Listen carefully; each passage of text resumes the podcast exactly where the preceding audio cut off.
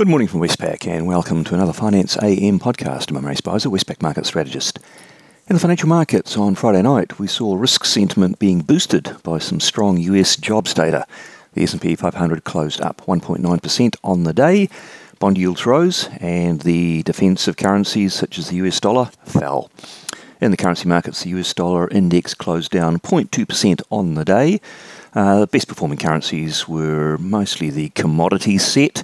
Uh, the worst performers were the likes of uh, safe havens, Japanese yen, and Swiss franc. The Aussie dollar rose from 67.40 to 67.57, although it did dip in the interim to 66.93.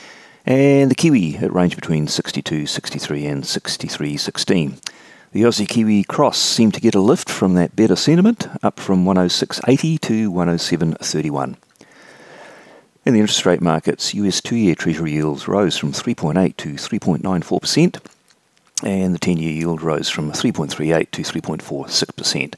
Uh, most of those lifts coming from the uh, better than expected jobs data in the US. And Australian interest rates, they more or less mimic the moves. Uh, three year government bond yields up from 2.95 to 3.06, and the 10 year yield up from 3.33 to 3.42%. In the commodity markets, Brent crude oil rose 4.2% to $76, copper's up 1%, iron ore fell 0.5% to $102, and gold fell 1.6%. A bit more on that US jobs data. It was for the US non farm payrolls for the month of April, and they rose by 253,000 jobs. The expectation was 185,000. Now, back months were revised lower.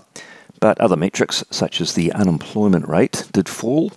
Uh, it fell from 3.5 to 3.4 against expectations of a rise to 3.6, and every average hourly earnings also rose. So overall, uh, the report is seen as indication of a still strong labour market in the US. We heard from a couple of Fed members.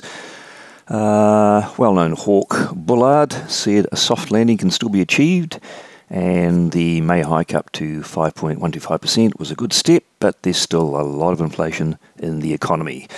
So he sounds like he wants even higher uh, Fed rates still.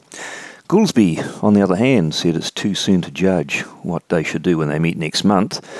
Uh, although I did say on the recent banking strains, which have been affecting the uh, regional and mid sized banks in the US, it has to give you some pause. It's likely to slow the economy, and they will take that into account.